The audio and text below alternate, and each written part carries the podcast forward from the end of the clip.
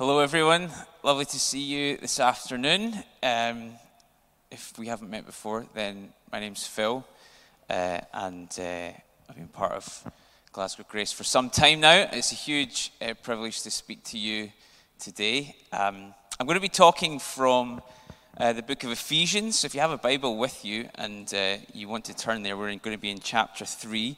This is part of our series that we're doing currently on Ephesians, and we've reached uh, a very exciting portion uh, of Scripture uh, today.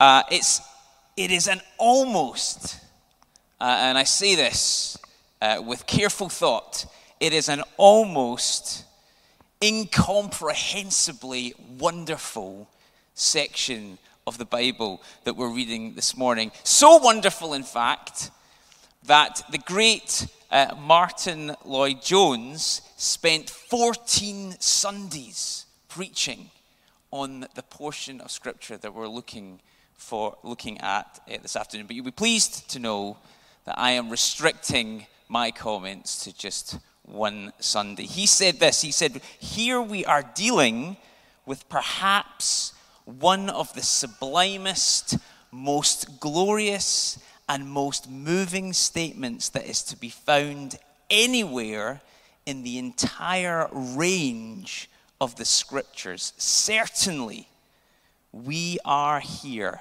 face to face with one of the highest heights of the Christian life and what is possible for Christian people. Imagine that. This is an extraordinary piece of the Bible. So we're going to have a look uh, at this. We're, we're going to start in chapter, chapter 3, as I say, and verse 14 to 21. So this is Paul writing to the Ephesian church, and we're going to hear what he is praying for them. For this reason, he says, I bow my knees before the Father, from whom every family in heaven and on earth is named, that according to the riches of his glory, he may grant you to be strengthened with power through his Spirit in your inner being, so that Christ may dwell in your hearts through faith. And you, being rooted and grounded in love, may have the strength to comprehend with all the saints what is the breadth and length and height and depth, to know the love of Christ that passes, surpasses knowledge, that you may be filled with all the fullness of God. Now, to him who is able to do far more abundantly than all that we ask or think, according to the power at work within us, to him be glory in the church and in Christ Jesus throughout all generations, forever and ever. Amen. Okay, I want us to notice, if we can, I think four, yes, four things that uh, about this incredible prayer. And the first is, is the simplest and perhaps the most important. And it's this that Paul is praying. Paul is praying for the Ephesian church. Paul, perhaps the greatest teacher in the history of the church. The last 2,000 years, pretty long history perhaps the greatest teacher in the history of the church. And yet he understands this that teaching, great though it is, is not enough. It's not enough. And actually, when we look at the Gospels, even before the church was birthed, we see that even Jesus I say this with reverence, even Jesus understood this truth. And that's why in John 17, after he teaches his disciples, we see him praying for them and indeed for us. I wonder what better teaching you could imagine. I mean, if you're into teaching, if you're somebody who loves to read your Bible and you love to kind of watching uh, YouTube preaches or podcasts, if you're somebody like that, you know, you really love, you know, getting great teaching. I wonder if you could imagine anything better. Sometimes I think about this and think, gosh, what would it have been like? Then the 40 days after Jesus was resurrected and he was teaching his disciples. I mean, wouldn't you have just wanted to be there? 40 days with the resurrected Jesus teaching you the scriptures. I mean, I would, I'd have queued up for that. Um, but what's amazing is that even after 40 days of Bible teaching from the resurrected Christ, he says to them, Wait in the city until you have been clothed with power from on high. Teaching, great though it is, it's not enough. Again, Martyn Lloyd-Jones said this, and he was a pretty good teacher. The best teaching in the world. Think about that. The best teaching in the world is useless unless the Holy Spirit takes hold of it and applies it, opens our understanding to it, and gives it a deep lodging place in our whole being. Now, I know that we could nod and, yeah, Phil, yeah, good one. I agree with that. But I wonder if actually we could just take a moment just to pray. Because I'm going to do my best this morning, but this may not be the best teaching in the world. But the truth is that even if it was, it wouldn't change you unless the Holy Spirit does something in your hearts this afternoon. And I don't know about you, I'm here to be changed. So could we just, can we, I know that sometimes the preacher says, can we pray? And everybody kind of shuts their eyes. And, but can you really, can we really open our hearts to Jesus this afternoon? I mean, gosh, I'm still thinking about Cameron walking all the way here.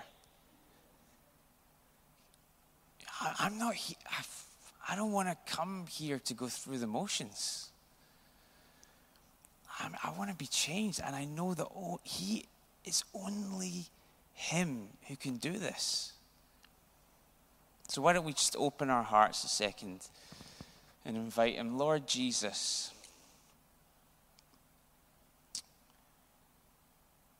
Holy Spirit, we thank you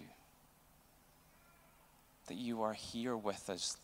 Jesus, you promised that where two or more were gathered in your name, you would be among us. That you are among us this afternoon. And Father, I pray that you would move in our hearts and that you would bring your word alive and that it would change us. Let it have a deep lodging place in our lives. Amen. So he prays. Now, why does he pray?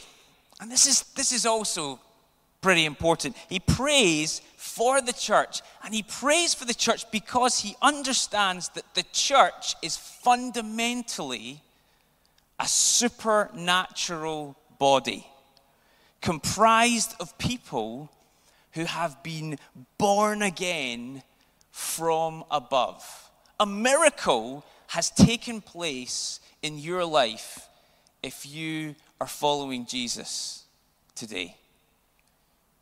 Because you, you weren't always like this. And the only reason that you are is because something of heaven has come to dwell in your heart. A miracle has taken place. A super, you know, Paul says, you know, when you become a, a, a, a Christian, you know, the old is gone, the new has come, you're a new creation. Something extraordinary has taken place in your life. And Paul understands that the church is a supernatural entity. It's not hard to see this when you have a quick run through the early chapters of Acts. You know, the outpouring of the Spirit in Acts chapter 2. Peter going to the temple, seeing a beggar in the street. Silver and gold have I none, but what I have I give to you in the name of Jesus. Stand up and walk. Something extraordinary, something supernatural is exploding, is taking place. Then Peter's arrested. The whole church gather together, they pray. An angel appears, lets him out. They throw others in jail. They get together, they pray again. The whole building shakes. Something extraordinary is breaking out in the world. The church is a supernatural body, or it's nothing at all.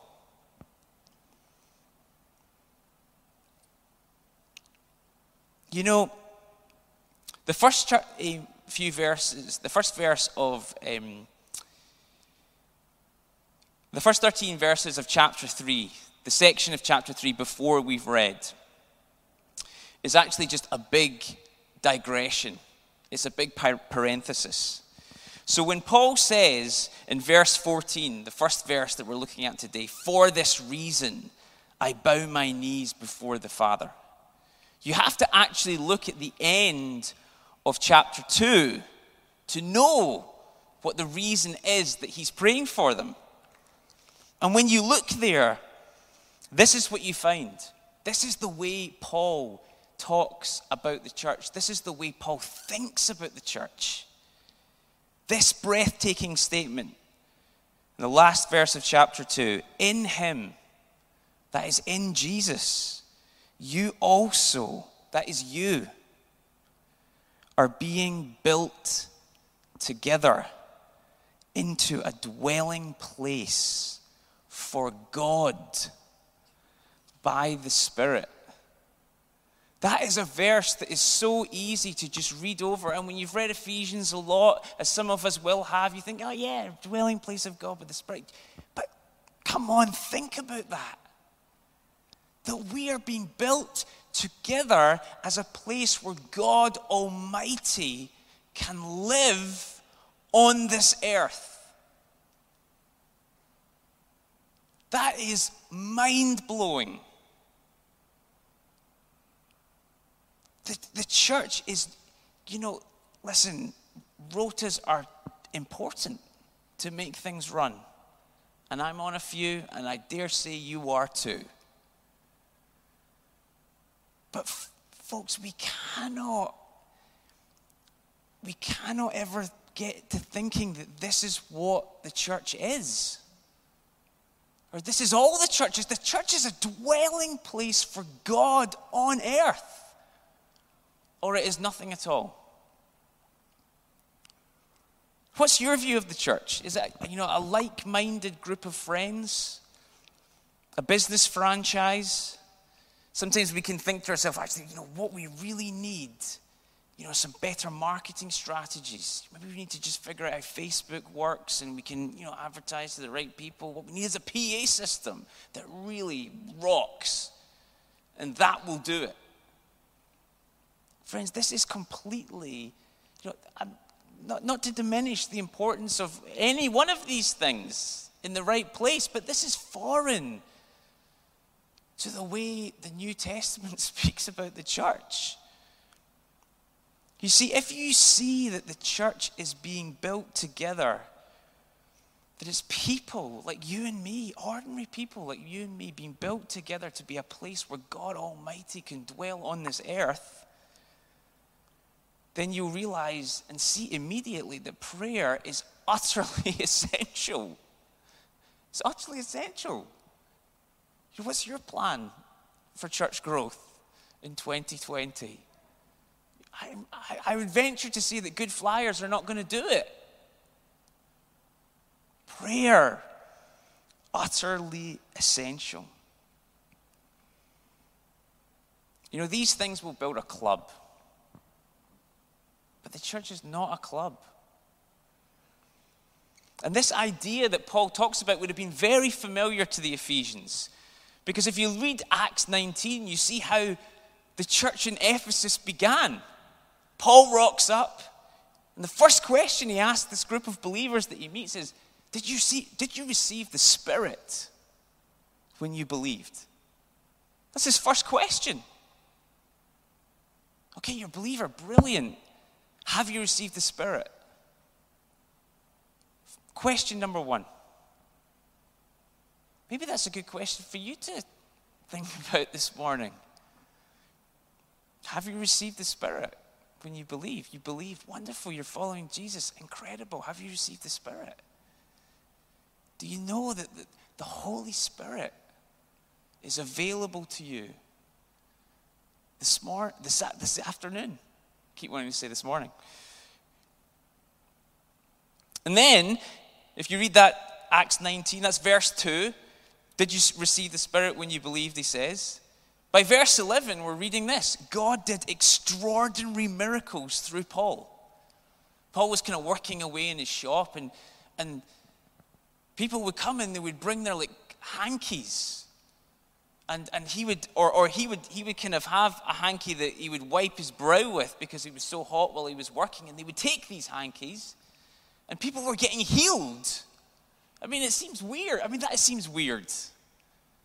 But listen, that's what it says. People, you know, extraordinary miracles happened through Paul when he was in Ephesus. Verse 11, verse 29, by verse 29. Verse 2, have you received the Spirit? Verse 11, extraordinary miracles. By verse 29, this is what we read the whole city was in uproar. the whole city. It was like a riot in George Square. Can you imagine that? The whole city in uproar. Why? Because the church was being birthed in Ephesus. And the church is a dwelling place for God on earth. And it's because of this that prayer is essential. Terry Virgo, the man, the great man who, who founded Newfrontiers, he said this Today we need churches not just of explanation, but of demonstration. Think about that. I also want to say that Paul prays, so he prays, but he also prays despite his circumstances. In verse uh, 1 of chapter 3, he says, I, Paul, the prisoner of Christ, for the sake of you Gentiles that Paul was writing this letter and praying this prayer in jail. If you know anything about first century jails, you'll know they were not a lot of fun. I mean, they were almost unimaginably to us today grim. And there he is, writing his letter with all this teaching and praying for the Ephesians, He's in prison. He's probably shackled physically to a Roman guard. And this tells us that prayer is not only the most essential thing, it is also the most durable thing. In other words, it is the thing that we have when we have nothing else. Now, this is important because in these days, much is unavailable to us that formerly we took for granted. Buildings to meet in, friends to see, small groups to attend, meetings to go to, worship times to have together with amazing PA systems much that we once had, for this season at least, we do not have. But this is what we still have we can pray. And this, friends, the truth is this this is actually all we need. And I wonder, as I've thought about this season that we're in, and this is what I feel God is saying that God is calling us to pray. He's calling His church back to the most important thing. When all the distractions are being removed from us, and the world is in such a state, friends, this is your moment. This is your moment. This is our moment. This is the church's moment to call on God and see what He will do. So Paul prays, and Paul prays despite his circumstances. Gosh, I'm going to have to skip some of these. Um, okay, to whom does he pray? Let's, uh, let's talk about that. To whom does he pray? Uh, verse 14 and 15 says, The Father from whom every family in heaven and earth is named. It's fascinating that, that Paul allows God to define who he is. Rather than we so often define God through things like earthly fathers, or through our culture, or through our circumstances. And here Paul is saying, no, no, God is the ultimate father, and all earthly fathers really find their place and their call within him. We don't pray according to our culture, according to our circumstances. We don't even pray according to our abilities. But in verse 50, 16, we, re, we discover this extraordinary truth. We pray according to the riches of his glory. Now, come, come on, just think about that for a second. We are to pray according to the riches of glory, of his glory. You know, what do you think about when you, you hear a phrase like the glory of God? There's an interesting question. You know, do, do you think, like me, I, I say I would say that probably me, when if I was to hear that phrase, I'd probably think of the immensity of God's power or the vastness of the universe that He created. Or the moments in the Old Testament, or maybe in the book of Revelation, where there was thunder and there was lightning and there was dark clouds and maybe there's fire and there was maybe a prophet yeah, doing something like that. You know, that, that's what I'd be thinking about if I thought about the glory of God. But what about this? In Exodus chapter 33, we read an utterly remarkable story of a man, a human being, just like you, by the way, and me, who had such an intimate relationship with God that he dared to ask this question Please show me your glory. And what was God's response?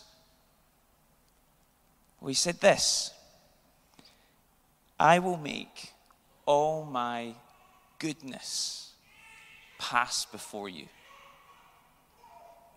You see, when we are speaking about the glory of God, we are speaking about the essence of who He is. And when God defines it, his goodness is right at the center of his being. Dane Ortlund says this When God himself sets the terms on what his glory is, he surprises us into wonder. We expect the bent of God's heart to be retribution to our waywardness. But the bent of God's heart is mercy. His glory is His goodness. His glory is His lowliness. And Psalm 138 says this Great is the glory of God, for though the Lord is high, he regards the lowly. This is what we are to pray according to, according to the goodness of who he is. And in verse 20, Paul says this Now to him who is able to do far more abundantly than all we ask or think, according to the power at work within us. God who is able to do far more abundantly than all we ask or think. How do you know that God is able to do more than we can think? Well, Sinclair Ferguson, the great Scottish preacher, says this The reason we know that he can is because he already has. In Jesus coming to this world and dying for us, he has done already more than we could possibly ask. And this should affect the way we pray.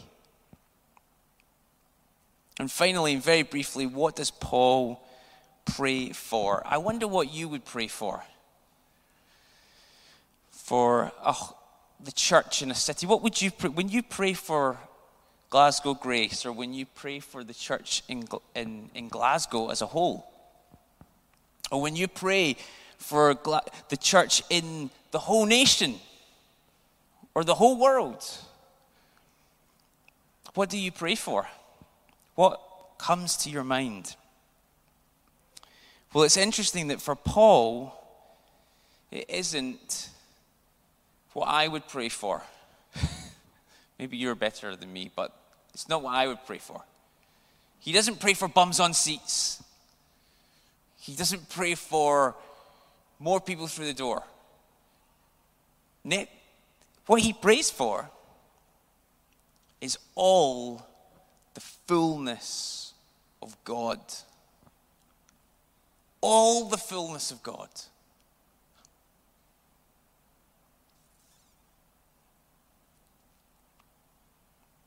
You know, another way of asking what, what do you pray for for the church is to, is to ask this question What are you here for in church? And, and, and what even is the church for?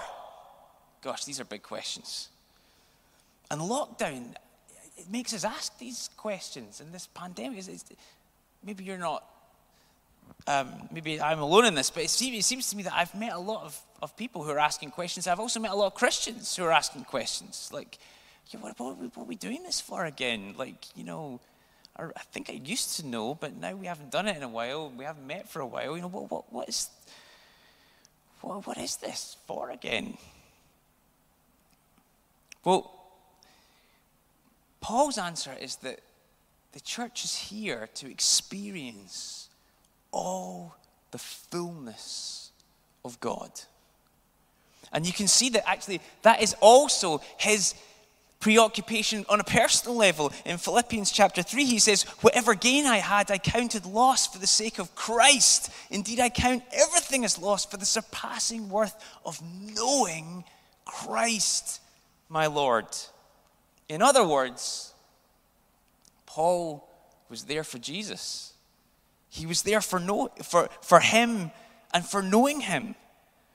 This was his priority for the church because it was his priority for himself, because it was his way of understanding what a Christian even is. We get this in chapter 4 of Ephesians when we'll look at that in a few weeks' time. He said that leadership is given to the church so that the, we can attain to the measure of the stature of Christ. We're supposed to look like Jesus. We're supposed to be filled with Him and become like Him and nothing less than that. Athanasius, the early church father, said this He became like us so we could become like Him. That's what we're here for to become like Him.